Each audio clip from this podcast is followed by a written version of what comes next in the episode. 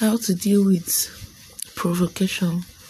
Provocation is a condition whereby a person is angered, terribly angered, either by a friend or somebody around, or usually by another person.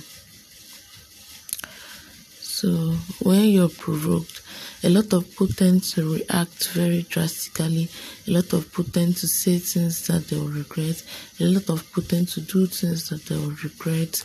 A lot of people get into bad acts or even harm themselves, all because they are provoked. But I'm here to tell you how to deal with provocation. When you get provoked, when you get annoyed, you first of all take a deep breath. Take a deep breath Tell yourself you're in control. Go to somewhere else. Change the location for the heat of passion to cool. And after some time, you'll be fine.